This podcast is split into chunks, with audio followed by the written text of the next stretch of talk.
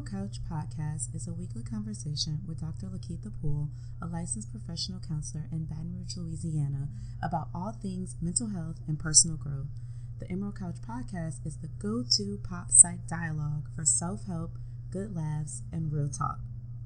This podcast is not meant to be a substitute for seeking support from a licensed mental health professional and is for educational and entertainment purposes only. For more information about counseling and therapeutic services, or for assistance in connecting with a therapist in your area, visit our website at www.smalltalkcounseling.com. Let's start the show.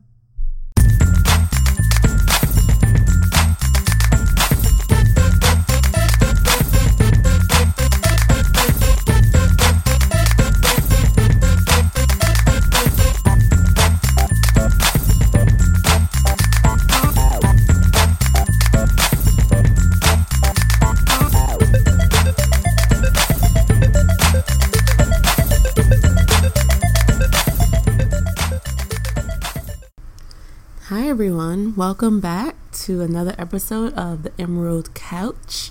Um, thank you guys again for continuing to listen and to support.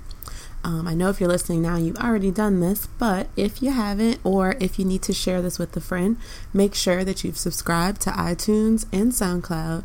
Um, follow us on Instagram um, and like us on Facebook if you haven't already. And all of those are Go Small Talk Counseling or just Small Talk Counseling and we've been seeing more of you engage with the blog so definitely keep that up. Um, for those who haven't maybe seen what we have to offer on our website you can check that out at www.smalltalkcounseling.com so today uh, we are kicking off episode 9 of the emerald couch and um, i kind of alluded to this a little bit in episode 8 that I was thinking my next topic would be around this issue or concern, and I just decided to do it. So, so that's what we're doing. Um, so today we'll be talking about financial wellness, and so this topic came up last week in reference um, to preparations for uh, family members who maybe are left behind um, after someone passes away, and how do you think about that now? Well, one of the things that comes up, and I even know um, with some of my friends, even now, while we consider ourselves to still be relatively young, a lot of folks don't think about um, sort of financial preparations um, beyond today or maybe beyond this month's paycheck. And so, um, getting out of and breaking some of those habits in an effort to try to build generational wealth, I think is important. So, um, I thought it would be really good to talk about it. It also was something that came up during our conversation um, around wellness and balance. So, when we talked about kind of those six areas um, that make up wellness and that contribute to our overall well being, um, financial wellness was definitely one of them. And so, I figured it might be a good idea to have a whole episode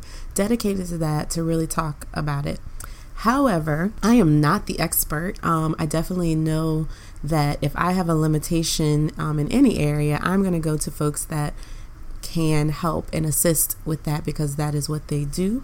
And so I'm very fortunate to have one of my close and most dearest friends who works in a financial service field and who can definitely speak more and probably much better than I could about financial wellness and what it means to really be able to work on this as, as an area that definitely needs to be uh, at the forefront for certain folks to be able to think about how to move themselves forward in in that area. So I'm super super excited to have another guest with me, my first guest in a little while. So Mr. Adam Tolliver who works as a financial representative with New York Life. Adam and I actually are college uh, classmates, but we're friends uh, as well. And he actually is my financial planner and financial service rep. And so um, I trust him both as a friend, but also as a professional. And I'm really excited to have him here today. So, like I mentioned, I have my good, good, good friend, Mr. Adam Tolliver, here. Um, and Adam, why don't you just say hi and obviously let people know kind of what you do? I told them your title of financial service rep with New York Life, but maybe people won't know what that is. Sure.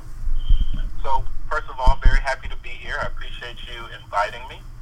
Um, as a financial services rep, um, so when you are dealing with people in the financial services industry, you will hear a lot of different titles um, often, most often, you're going to hear financial advisor, which actually has a, a real definition, but the waters have been kind of muddied on what they are. Mm-hmm. To an extent, it's sort of technical and doesn't actually matter in the marketplace. The biggest thing to to know is what the person that you work with actually does and is capable of doing. Mm-hmm. So, what I do is work with people in the areas of risk management, which is insurance. Mm-hmm. Um, so that's life insurance, health insurance, disability insurance, and long-term care insurance. Mm-hmm. Um, I work in accumulation or wealth accumulation, which is investing. So that's stocks, bonds, mutual funds. Um, and then I work in retirement planning, which is arranging qualified plans like IRAs, giving um, advice and analysis on 401ks, and how how the different retirement vehicles you have will marry together um, as you are entering into that phase of your life, and and hopefully passing on a legacy to the to the next generation and your family. Yeah, you definitely explained that way better than I could because um, there's so many, I think, parts that come with when people think of finances, they sometimes only think of like having a savings account and that's it. They don't recognize that, you know, wealth building and retirement and all these other components really contribute to being like financially stable, but also like financially secure and then growing your finances too. So I definitely hope people were listening and sort of the different ways in which finances play a role, um, but also the different ways in which someone like you could help them. So, yeah, so when obviously you have tons of clients, you work with lots of people. I'm one of your clients, and um, oftentimes I know even for me, just in like conversations with friends, or I even think about like us all being in college, I definitely was not thinking about wealth building when we were in school. I think we all wanted to be rich, but I never, I don't think that we thought about, you know, what that would take. And so these days, even folks our age often avoid talking about money and finances. So, why do you think that is? Whether it's our generation or older generations, what do you think? Keeps people from talking about money and finances? Um, to to a large extent, I think it is cultural. Um, it in in a lot of people's households, it is sort of taboo to discuss money. Mm-hmm. Um, particularly is the case in situations where money is relatively scarce. Mm-hmm. Um, but but I want to be clear that it's not limited to those situations. Um, some some people just think it's sort of um, inappropriate to broach the subject. And I think what happens is you move along further in life, having never really learned the basics of money, and then you're just sort of thrown to the wolves um, to figure it out by trial and error as you go. And at some point, there's a good a good bit of shame and mm-hmm. discomfort that comes um, to any association with the conversation because you're thinking to yourself, well, I'm a I'm a fully functioning adult and I've been to school and I've got a job and I've got a family mm-hmm. and I don't really know anything about money and it just becomes more and more uncomfortable to confront because you feel like you should know, yeah. but you um and I think there's an intimidation factor. Um, so no one that you know you don't want to sit down with a professional who knows this seemingly foreign language than you do and be taken advantage of. Mm-hmm. You don't want to feel like you're not equipped to have that conversation and be comfortable in it. Um, and so I think that that's that's a lot of what it has to do. And, and then there's the the very real um, thing. I compare it sort of to going to the doctor. How you know sometimes some cultures they don't want to go because if something's wrong, they don't want to know. yeah. and so, you know, they, they, it's just sort of this avoidance factor, um, mm-hmm. and people tend to do that a lot with their money as well. Yeah, I mean that definitely makes sense, particularly the point that you gave about you know most folks who are you know working or young professionals or building their career there's this piece that like oh well maybe somewhere along the way i should know this and so asking about it seems maybe you know taboo or like you said there's like a shame or intimidation factor of like how come i don't know this and i have to go sit down with this stranger and kind of divulge these things about me so they can help me come up with a plan. I could totally see how fear or just self-doubt about not knowing could keep people from from doing that. Yeah absolutely. So then how do we start these conversations? So like when should people start thinking about finances and like how should they approach it i guess both as an individual and then like you said there's some cultural and generational barriers in there too. So when when and how should people start? Um so the the big thing and, and i would say the biggest opportunity is always to to catch people young. So just a, a message to those of you who you know have small children um, or have younger people in your life that you care about sometimes you can teach uh, teach valuable, tangible lessons by teaching broader concepts as opposed to being right on the nose. And so, one of the things is just having early conversations about value and choices mm-hmm. um, and opportunity cost. So, you know, when you give a child an allowance, it doesn't matter how small or how big it is. So if it's five dollars, they have a choice about what they can do with that five dollars, and helping them understand that choice mm-hmm. um, can be relatively easy. So saying, you know, well, you want to do two things. You want to buy candy or this toy, or you want to do this, or you know, and you can make the comparison. Well, which of these is more important to you, and why is it more important? So there, you're having a value conversation to mm-hmm. get them to start thinking about what's important to them, and what's going to be the outcome if I choose to go one way or the other with this money that I have. Yeah. And that sound very basic, but um, so much of what we do with our finances boils down to what we value and what habits we built. And um, and so one of the hard habits that I always talk to about all my clients is saving a fixed percentage of the money that you bring in, no matter what source it comes from, and no matter how much it is, if someone, if you're saving 10% of everything you earn, that means if someone hands you a dollar, you should try to save a dime. Um, and so whether it's from your paycheck or it's from, you know, some some personal item that you sold to make a little extra money, whatever it is, if you if you're building systems into your life that can help modify your behavior and habits, it'll be a good place to get to start um, to start to get some some financial normalcy, normalcy and building towards having fixed habits that build your wealth. Mm-hmm. Um, as far as the conversations around wealth, that is something, of course, like I was just saying, the earlier the better. Mm-hmm. Um, but the the big thing is you have to give yourself permission. You have to forgive yourself for for not having those basics. Um, it, it is it going back to the shame conversation. It, it is really one of those things where the the more caught up you are about that, the more you're going to put it off, and the worse the situation is going to get. Mm-hmm. So um, when when talking about having the conversation around money, whether it's speaking with a spouse, um, whether it's speaking with children, you have to really unpack and be willing to go and unpack like what are we doing with our money? Where is it going? Why is it going there? How can we modify our behavior? Because at the end of the day that's what it's all about is what are you doing with your money? Mm-hmm. so being able to have those conversations like you said the sooner the better helps to not end up maybe as that older person who then has to have probably what's even a a tougher conversation about making up for lost time when it comes to money and resources that they might need when they hit a certain age. Right. Yeah. yeah absolutely.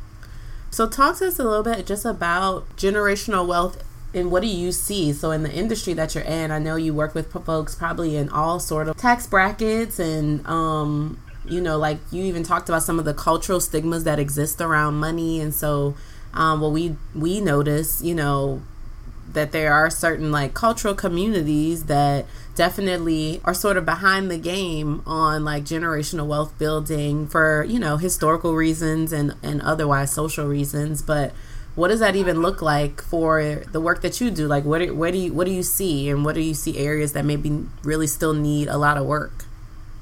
Um so there there is definitely a, a strong um, a strong cultural association between how people view generational wealth um, and how they go about trying to achieve it. And, and, you touched on the historical the historical aspect. So, of course, neither of us are, are um, shy to talk about it, but quite frankly, in the black community, a lot of opportunity to build generational wealth was stolen, mm-hmm, right? Mm-hmm. So um, that looms pretty heavily around the black community and money, and I've learned that um, in a much more concrete way working in the field in the profession um, now. I would say about 85% of my clients are black. Mm-hmm. Um, and the conversations just tend to be a little bit different. The the the understanding, for the most part, is actually not that different. Mm-hmm. But um, typically, when I'm working with someone from another culture, they may be on their second or third or fourth or fifth generation of similar type of planning. And so the change in behavior to start the planning mm-hmm. is not extreme and uncomfortable for them because they've seen it done before and they believe in the process of that planning because they've witnessed it, experienced the benefits of it, um, and in the black community, in a lot of cases, that's just not it's not been the experience, um, and so there's and then there's also this this um, I don't even know how to describe it. I guess it might be an and um, it's it's a it's an outlook. But I've had people tell me, you know, straight up, I'm I'm not trying to, you know, I don't want I don't want anyone being rich off of my death. Mm-hmm. I don't, mm-hmm. you know what I mean? Yeah. Um, yeah. Conversations around life insurance tend to tend to have that type of um, that type of, of bend to them. Um, but even beyond life insurance, just just wealth accumulated. I've had people who have accumulated wealth and and um, are you know near retirement and have enough money to both live out their life very comfortably and leave money behind, but they have this sort of uh, they've got a, a, very bad taste in their mouth about leaving money to people behind them. Mm-hmm. Um, and so, I mean, and that's a choice. You know what I mean? Um, I'm sure there are a myriad of reasons why they may feel that way, but unfortunately, I do find that more in the black community. And I say unfortunately because one of the prime reasons that I do what I do is because of the racial wealth gap. Mm-hmm. Um, and I want to do my part in closing that. And, and when we have that conversation about generational wealth, um, you know, for example, white families are five to seven times more likely to receive an inheritance. Um, and that is one of the largest areas and opportunity gaps that exist in that, quite frankly, when we pass away as African Americans, we are not leaving behind um, any type of legacy benefit. And when we do, it's not on the same scale, of course. And yeah. so it's it's an area that I think has a lot of factors and a lot of reasons as to why, um, from from policy and legislation through history to, quite frankly, private private practice and financial institutions not doing right by the black community. And mm-hmm. so I think um, I think there's definitely remnants of resentment and mistrust between the black community and financial institutions, and I think that's valid, and it's something that um, you know, we that that we have to sort of wrestle with yeah. to figure how you know how do we still leverage some of these best practices for building wealth and legacy that other communities have been taking advantage for for many generations. Mm-hmm.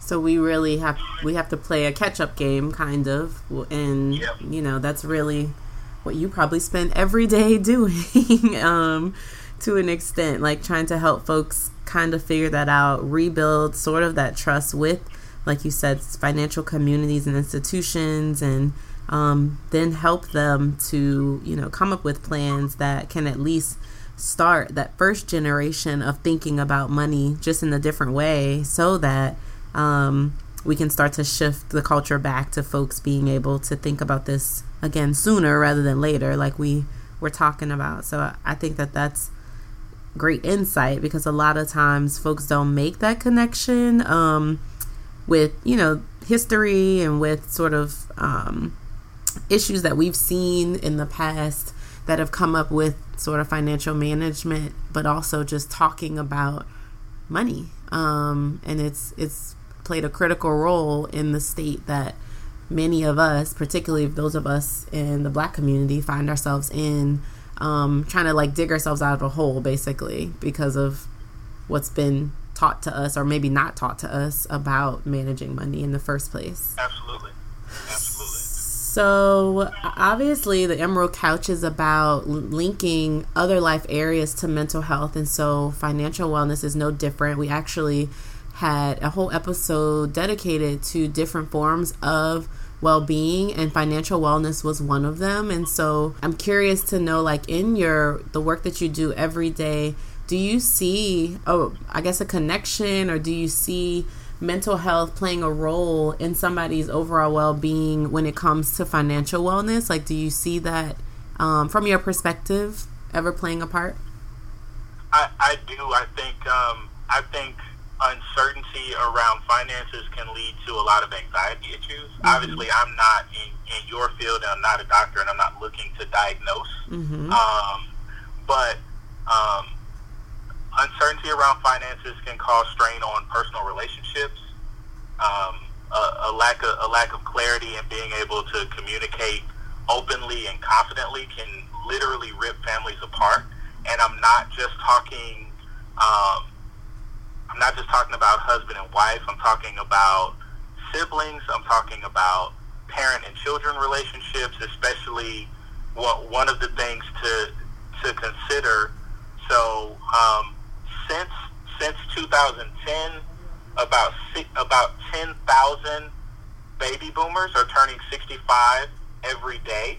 Oh wow! Uh, and that'll continue happening uh, for about another eight or nine years.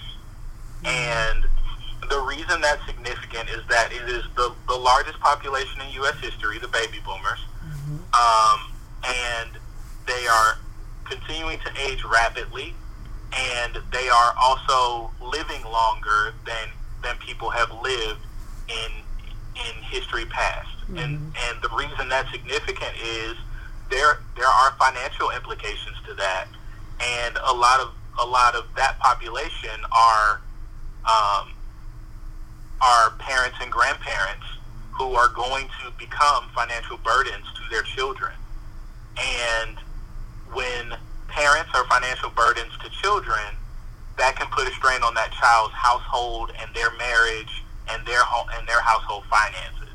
Mm. Um, and so, having open and honest conversations about finances, understanding what what will we do if fill in the blank. Mm-hmm. You know, what will what will we do if one of us passes away too soon? What will we do if one of our parents has um, a need for extended care in in a nursing home, or we need to be able to bring someone into the home to take care of them, or one of us needs to stop working in order to take care of them. Um, those conversations, unfortunately, are not had often enough. Um, but when they when they aren't prepared for the financial implications, can lead to a myriad of other issues that are really difficult to rebound from. Um, and, and I'm sure as as you know, family turmoil can be a huge stressor for for mental health. Yeah. It just, I think, you know, gets overlooked how much, like you said, and you made excellent points around some of the things that are just everyday scenarios. And yeah, of course, we don't want them to happen. We don't want a spouse to die, you know, sooner than we expect. We don't want um, a parent's health to suddenly decline or a terminal illness to be a part of our family system and and have to you know sort of shift gears. But it makes a huge difference in how the stress that naturally comes with those type of scenarios are handled when maybe you've made some preparations or like you said had some early conversations of just the what ifs and what would we do so that it's not this huge blow to your overall well-being and your mental health? Because again it's a stressful situation so you expect to have to you know experience a little stress to to make the changes but it's totally different when it feels like you're caught off guard. That can even be Absolutely. maybe maybe traumatic for people. Absolutely, and and and I think a, an important point is a lot of the things that we're talking about um, right now are things that people don't necessarily consider financial. Mm-hmm. Uh, they don't consider them to be financial considerations um, until, of course, it's time to pay for something. Mm-hmm. And, um, and and so that's that's why it's important to understand that that, that risk management piece of, of financial planning is really the cornerstone because without it, everything else will go sideways. It doesn't matter how much money you saved um, or or have invested if your household is run on run based on two incomes and one of the incomes goes away. Right. That that money that you saved is going to be depleted very quickly. Yeah. Um, it doesn't matter how much you saved if if um, you have a parent who goes into an extended care situation, which on average is about six thousand dollars a month, and that six thousand dollars a month, those instances tend to last between three and four years. So, so you suddenly spent seventy-two thousand dollars a year over three. That's a full salary for a lot of people, and more than a full salary for a lot of people on taking care of an of an elderly parent or grandparent. Mm-hmm. And so those things aren't considered by a lot of people as financial considerations, um, but they they very much need to be taken into consideration. Yeah, I definitely think that, you know, like you said, people don't make the connection between all of those things you mentioned actually being financial or money type issues until they're in the moment and they have to write a check or you know they have to swipe their their credit card for care for you know an elderly family member or a funeral or you know those sort of things. But before that they just don't even view it as being a financial matter and i i, I love that you pointed that out because i don't necessarily know that most of us think in that way and that's a part of sort of that shift you were talking about that kind of has to happen so that people aren't as caught off guard and can at least make some preparations for the unexpected. So last question maybe the most important. Obviously i can't let you drop all these gems and then people don't know how to reach you or know how they can maybe ask further questions because I'm sure just like me and I've known you literally for like 15 years. Um, I've learned a ton in this conversation. And I think it's important you know that people kind of know do they need to be already in a certain like tax bracket to start this conversation with someone like you? Or you know are there certain things they need to know ahead of time to start thinking about gaining control of their finances and beginning sort of that financial planning and wealth building piece? And then, of course, how do they reach you if they want to get back on track? Sure. So um, you can reach me through my website at adamtolliver.com uh, or you can give me a call at 404 210 9311. Um, and the, the big thing to consider when you are looking to start this journey and potentially talk through a professional is to know that there are a lot of different avenues for you to take in order to do that. Um, some places will require you to have a certain amount of investable assets. And so that's going to be places like Charles Schwab or Edward Jones. And I think that's what a lot of people think of when they think about getting professional help um, as you know, and when they're when they're when they're thinking about it, and they're like, well, I don't have you know five hundred thousand dollars to invest, so there's no one to work with me, and that's just not true. Mm-hmm. Um, and so you want to look for someone who has maybe worked with another person that you trust. So ask people in your in your close friend group, and if you feel like no one in your friend group or your support system, your family group has started that journey, talk to someone that you think may have. Talk to maybe a coworker or um, or something like that to see if they have recommendations because you want to work with someone that you trust, yeah. right? Yeah. That's critically important. You mentioned earlier, you know, sitting down with a stranger to divulge personal information, um, it can be very, very uncomfortable and intimidating. So you want to work with someone that you can trust. You want to understand their process. So ask them, you know, how do you come to the conclusion about what types of recommendations you make? And if they can't clearly articulate and take you through a process, that's probably a sign that they aren't the type of person that you want to work with. Um, and then understand, are they someone who charges fees for planning? Because not everyone does. A lot of people do. And for some people, that's important. Some people want to pay a fee because they feel like they can trust the recommendation better. Um, and so, you know, but it's not necessary. And I know some people heard that and they're like, "No, nah, I'm good. I don't I don't want to pay anybody to, you know."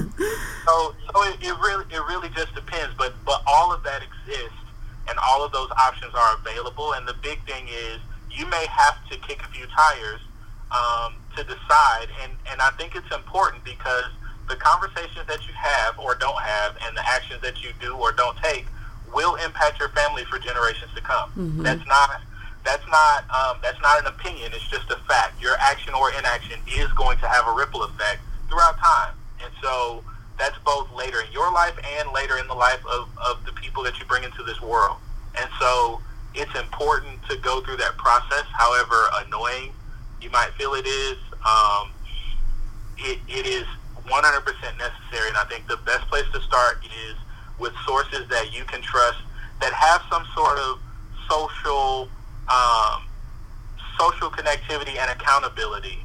Um, because typically, if if someone's client has recommended you, they don't want to lose two clients by messing up with one. Does mm-hmm. that make mm-hmm. sense? Yeah, that definitely makes sense.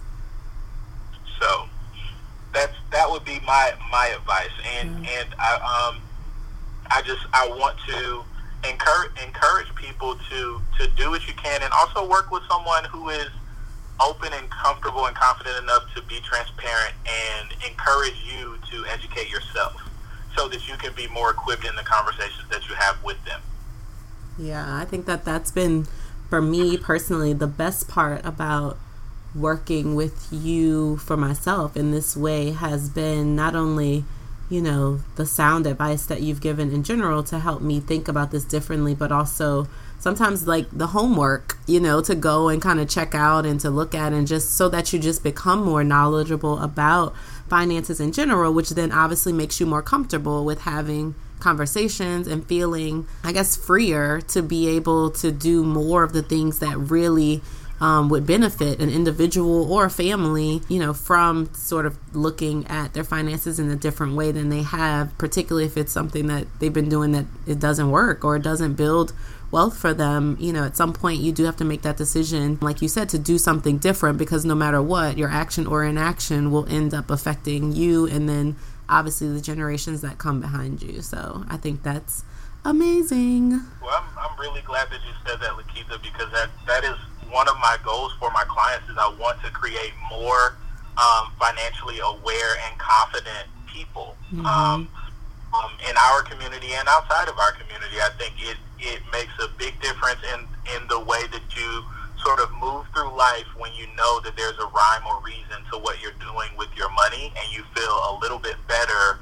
Um, even just, just going through everyday life and if an emergency comes up, a financial emergency, you're not freaking out because you know there's a plan or a system in place. Mm-hmm. This you know what I mean? Um, yeah. Um, that type of, I think going back to the link to mental health, I think it just provides a little bit more security. And I don't think anyone ever feels 100% secure, but I do think that there's a lot of things that we can do that are within our control to help us get there.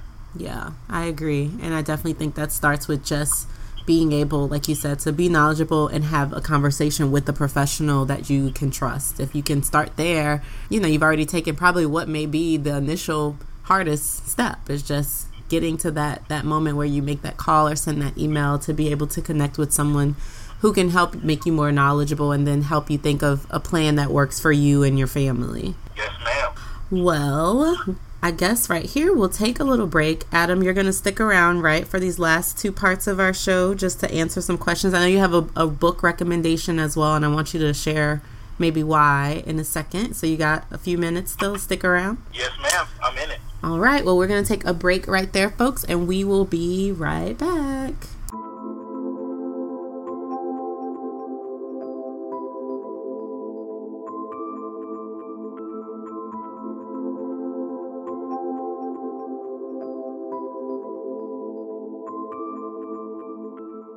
Hey folks, so we are back. Um, we have our last two segments of the show, our signature segments. Our first being our pop psych moment of the week. So, of course, this is where we link our mental health topics in some form to what's going on in pop culture um, and also to psychology in general and sort of thinking about this in in that realm, but also applying it to our own lives. And so, I, I don't necessarily know that any conversations this week um, are happening that don't somehow, if, particularly if they're around mental health, um, have been either circling back to the recent suicide by Kate Spade, but also even as of today, Anthony Bourdain, who's a noted um, chef, storyteller, writer, TV host, all that, committed suicide as well. And so details around both are obviously still coming out and being explored, but definitely a, a topic that I think kind of fitting with our theme of talking about taboo things. A lot of people don't want to talk about mental health, particularly when it leads to suicidality. Um, it's just something that scares people. And I think there's a lot of misconceptions, obviously, around um, what we've been talking about today sort of this intersection between wealth and happiness, and the assumption that because somebody has perceived success, you know, money, so financially they seem taken care of, that they should be carefree and, and not have worries. And so, of course, we know that that's that's not true. Um, and because of that stigma, then a barrier sort of gets created between high profile people seeking support um, in any form. So, not only mental health support, but in a second, I'm going to ask Mr. Tolliver about like financial support as well. And so, the blaming and the shaming that happens around suicide really pushes people away from finding support to maybe address the underlying issue that has them feeling that you know taking their life is is sort of their only option remaining. And so being able to make sure that we bring attention to that. In this week's notes i will obviously list a ton of resources um, and support lines for folks who maybe aren't ready quite yet to talk with someone in person um, but giving you a resource that if you need a place to talk 24 hours a day there are tons of resources out there. And um, I definitely don't want anyone listening to this show to not think um, that there are other options. And so being able to obviously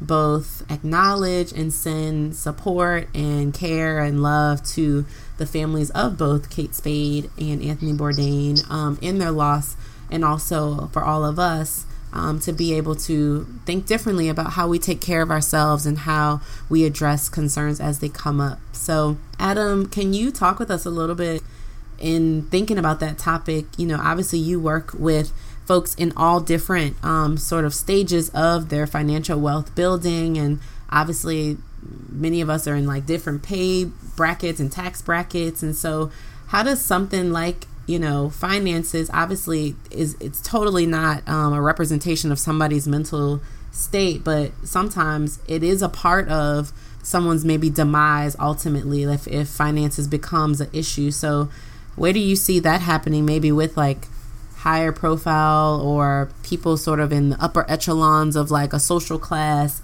um, money playing a part in, in maybe the decline of their mental health and well-being so, so this is a very interesting topic, and I think it's important because um, it, it, it holds especially true for people who were not necessarily born into money, um, who acquire wealth. Um, they, there tends to be a great sense of responsibility, but also isolation from. Um, so responsibility for the people that um, are in their lives who don't have as much, and isolation from them. Um, it can create divides as far as mistrust um, and a feeling of maybe being used and things like that. But the pressures of of wealth um, can be a lot for people to handle, and, and, and I don't think people necessarily um, look at it that way. And I know how cliche it is to to say that money does not buy happiness. Um, I don't want to I don't want to um, say that flippantly because I think most people can understand and agree that um, you most likely rather be in a position where you're financially well off than not. Um, but I think what happens for a lot of wealthy people is that they find that the things that they were unhappy about were not so tied to money once they actually have it. And so it sort of highlights the importance of having um, those other areas of wellness in check that you talked about and you talked about on your previous episode. Um, financial wellness is great, but it does not make you completely whole mm-hmm. by any stretch of the imagination. And quite frankly, the pressures that come with having money do exist. And so there are things that can affect things about having money and the responsibility of what you did to achieve and attain that um, can have an, an impact on your mental health. Mm-hmm. Um, one one thing, and when we talk about um, my book recommendation, it, it'll it'll touch on this a little. But there's there's a concept called the hedonic treadmill. Um, sometimes people refer to it as golden handcuffs, but a lot of times what happens is as people attain money or they attain more of anything, they become bored with what they've already gotten, mm. and they are always pursuing the next. And so it's like they're on a hamster wheel, essentially, always chasing more of what they already have, and that pressure. And anytime that that's even slightly disturbed, a sense of panic and anxiety can set in. Um, and so that's that's what I mean when I talk about some of the pressures of, of wealth. Um, and I call it golden handcuffs because that that is really akin to um, you you have done something to earn a lot of money, but you've also moved your lifestyle up and your spending up in a way that requires you to have to keep earning that money. Um, and if you don't, then the life that you built for yourself will fall apart because you are you are living so up to the limit in your means yeah. that you still have the same stresses of someone being broke. So I would I would I would say think about it like if you if you make fifty thousand dollars a year and you spend sixty thousand dollars a year, you're broke. Mm-hmm. If you mm-hmm. make five hundred thousand dollars a year and you spend six hundred thousand dollars a year, you're broke. Mm-hmm. If you make five million dollars a year and you spend six million dollars a year, you are broke. And so um, that when I say golden handcuffs, that's what I mean. They're still handcuffs. They're just fancy.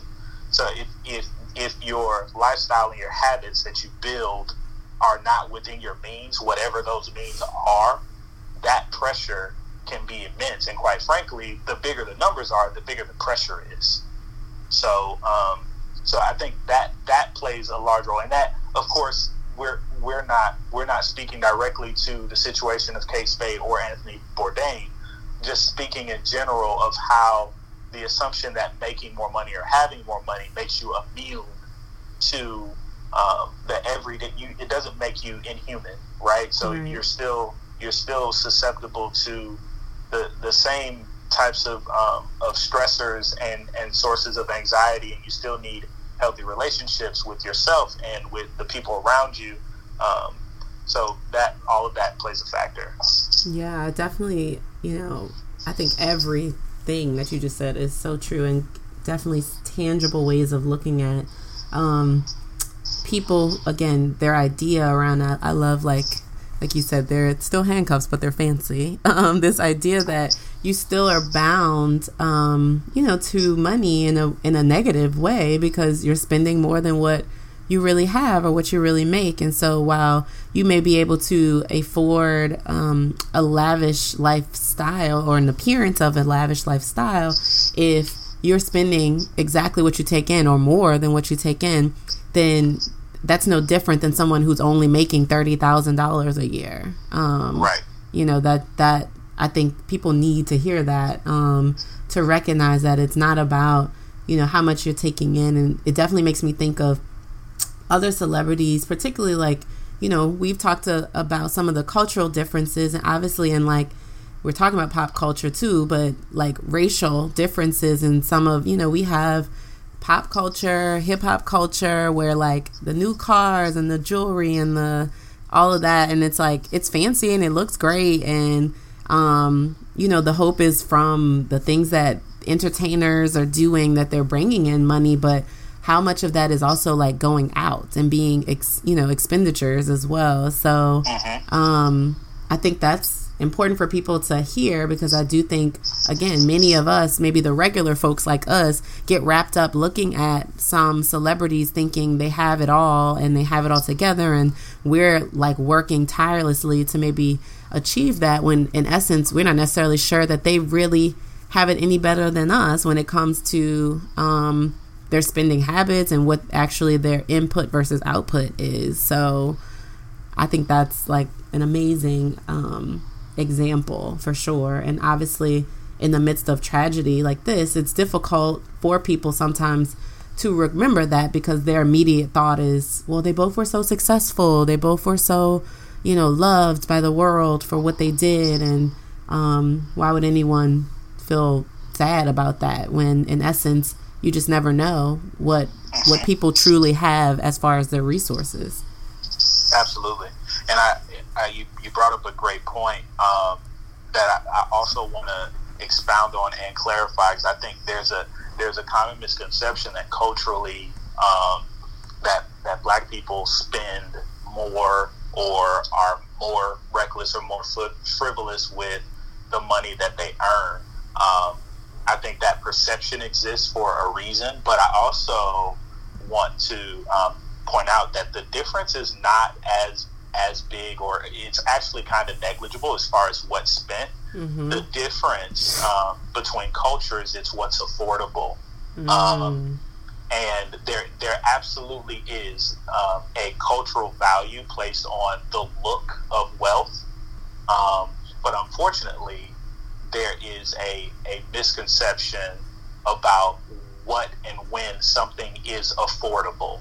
And that ends up being the difference. So, um, just just a, a, very a very lazy offhand example um, that I think people might understand. But if you if you have a hundred thousand dollars, you can't afford something that costs a hundred thousand dollars. Right. You know what I mean? Right. Um, and and that um, that is one of the one of the big things that I think is a misconception is that you know uh, black people spend spend spend. Well, the the reality is that Americans tend to spend spend spend. Right. Um, and there's a there's a, a savings and accumulation crisis nationwide um, among all demographics. The the difference is that in the black community, because of um, mostly historical reasons that we touched on earlier, um, where quite frankly, the ability to accumulate wealth was attacked. Mm-hmm. Black people don't have the same type of buffers and safety nets around them in life to recover when they falter financially. Mm-hmm. Um, they don't have the type of support system of other people with wealth around them to help them when they suffer. They don't have the type of accumulated generational assets to be a safety net. And so that's where the disparity tends to actually really take off in an exponential way. So it's not it's not linear. It's like if if um and there I, I say this and I did not mean to take this in a sociological direction, but I might actually have two book recommendations now for this reason. Mm-hmm. Um, but an example would be, you know, if if um, if an if the average black woman and average white woman both graduate from the same degree program and they get uh, very similar jobs, paying similar amounts of money in the same city, um, chances are five years from now that the white woman will be better off financially. And this is even if they have the same savings habits. And one of the reasons for that is the white woman's support system, on average, is going to be able to help her more financially um, than the black woman's.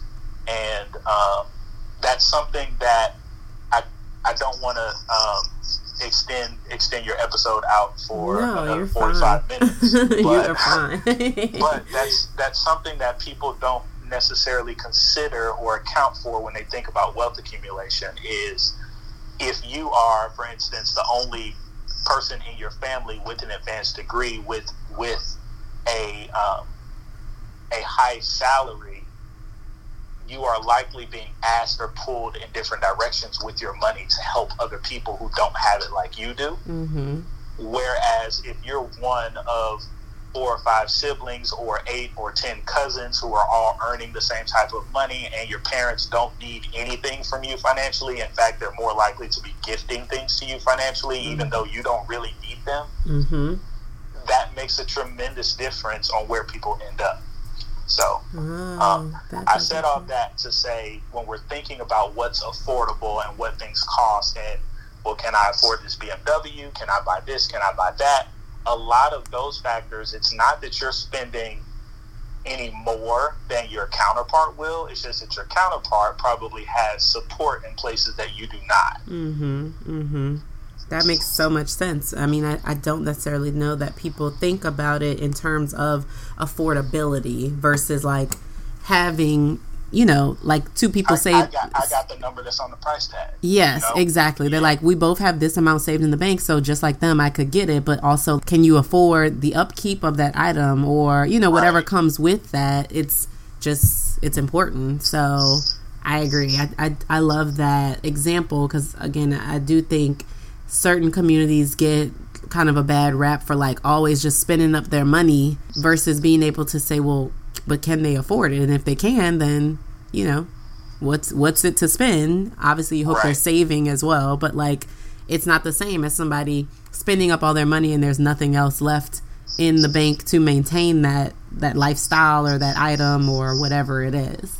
Right. Yeah, that definitely makes sense. Well, that's perfect because it does lead us right into our last segment, which is the small talk bookshelf, where we share um, favorites. So I usually am sharing my favorites, but obviously because my dear friend is here and he is the expert um, for sure around this topic, um, I wanted to give him a chance to share um, some of his favorites. So I know, Adam, you told me about one book, Thomas Stanley, The Millionaire Next Door. Um, so tell us about it. But then you said another one when you were just talking a few seconds ago may have popped up for you. So tell us about those and why they might be good for folks to add to their bookshelves.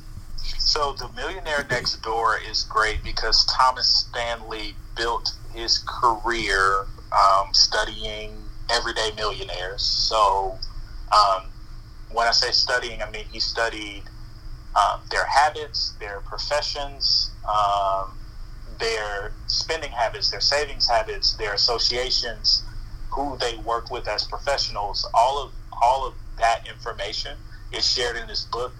It is um, it is partially am- academic.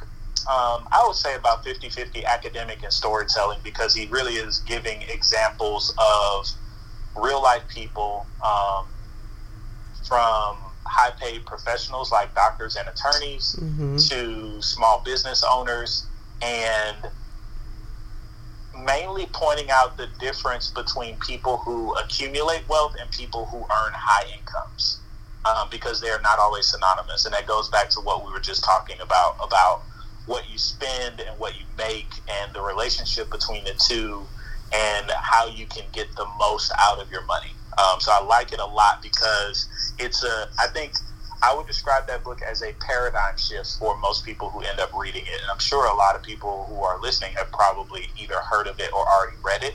Um, but it, it's also one of those books that I recommend people revisit from time to time. Mm-hmm. So that's that one. Um, and then the other book, which takes a bit more of a sociological um, angle, is called The Hidden Cost of Being African American Mm-hmm. and that's written by Thomas Shapiro. And um, Thomas Shapiro is an academic who focuses on um, wealth inequality, uh, its causes historically and present in present day context, contemporary context, as well as how those macro forces impact the everyday lives of people with tangible examples like the one I shared earlier about mm-hmm. two people of different races graduating with the same education, with the same salary in the same city.